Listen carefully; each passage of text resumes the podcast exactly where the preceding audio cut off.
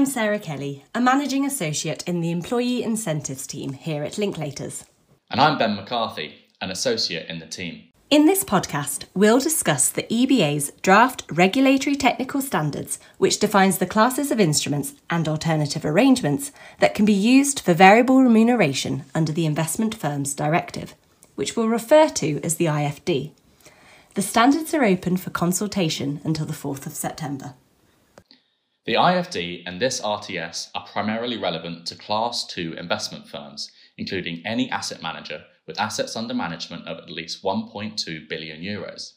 The IFD requires at least half of material risk takers' variable pay to be paid in instruments or alternative arrangements. And just on a separate note, you can listen to our podcast on the criteria for identifying material risk takers, which you can find in the description, or if you drop me or Sarah an email, we'd be happy to send it to you. So, looking generally at the instruments that can be used to pay variable remuneration under the IFD, this includes shares or equivalent ownership interests, subject to the legal structure of the investment firm concerned, share linked instruments or equivalent non cash instruments, subject again to the legal structure of the investment firm, additional Tier 1 instruments or Tier 2 instruments, or other instruments which can be fully converted to common equity Tier 1 instruments or written down and which adequately reflect the credit quality of the investment firm as a going concern, and non cash instruments which reflect the instruments of the portfolios managed. And also, where an investment firm does not issue any of the instruments Sarah just mentioned, national regulators can approve the use of alternative arrangements fulfilling the same objectives. Yes, so this RTS does two things. Firstly, it defines which instruments fall under the third limb of the categories of instruments that I just listed, namely additional Tier 1 and Tier 2 instruments. Secondly, it sets out the categories of instrument that may be used, as you mentioned, Ben, as alternative arrangements fulfilling the same objectives.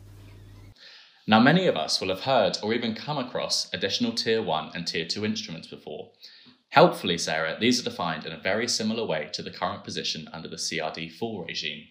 That's correct. And to clarify, these are instruments that can be fully converted to common equity tier 1 instruments or written down within certain parameters. Crucially, the value of these instruments decrease in situations where the credit quality of the investment firm as a going concern has deteriorated. But Sarah, I don't know about you, I've not come across alternative arrangements fulfilling the same objectives before, and after a read through of the EBA's RTS, it seems the EBA hasn't either. I think that's right, Ben, and it's a bit of an odd situation that we find ourselves in.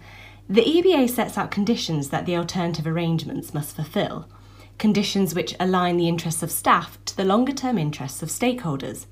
But then it also states that no firms currently use any arrangements that it would see as being alternative arrangements. So, understandably, investment firms are probably wondering how this affects them and what the relevance of alternative arrangements is. Now, Sarah, we've spoken about this, and it seems that as the only firms that will use alternative arrangements are those that don't currently issue instruments of a type listed in the IFD, alternative arrangements will be useful for partnership firms which don't issue shares or instruments that track the performance of the funds they manage. I think that's spot on, Ben, and it's a really interesting point which some of our clients are going to want to consider. The use of alternative arrangements will depend on the legal structure of the investment firm, and this is something that we'd be very happy to speak on in more detail. So, for all of our listeners out there, please get in touch with us if this is something that you think will be relevant to you. Now, Finally, when we read through the RTS, we spotted a few general items which are likely to be of interest to most firms. Yes. Uh, so, one of the things worth mentioning is that we expect that the prohibition on paying interest or dividends on deferred remuneration, as currently applies to CRD4, will be replicated under the IFD. Another point is that we also expect the EBA to apply a retention period of a minimum of six months generally under the IFD but this prescribed period is currently not replicated in the UK's implementation of the regime post Brexit transition period. So, they're just a couple of points to keep in mind. So, to round off, we hope you found this podcast interesting. If you'd like to speak in more detail about anything we've discussed today, then please do get in touch.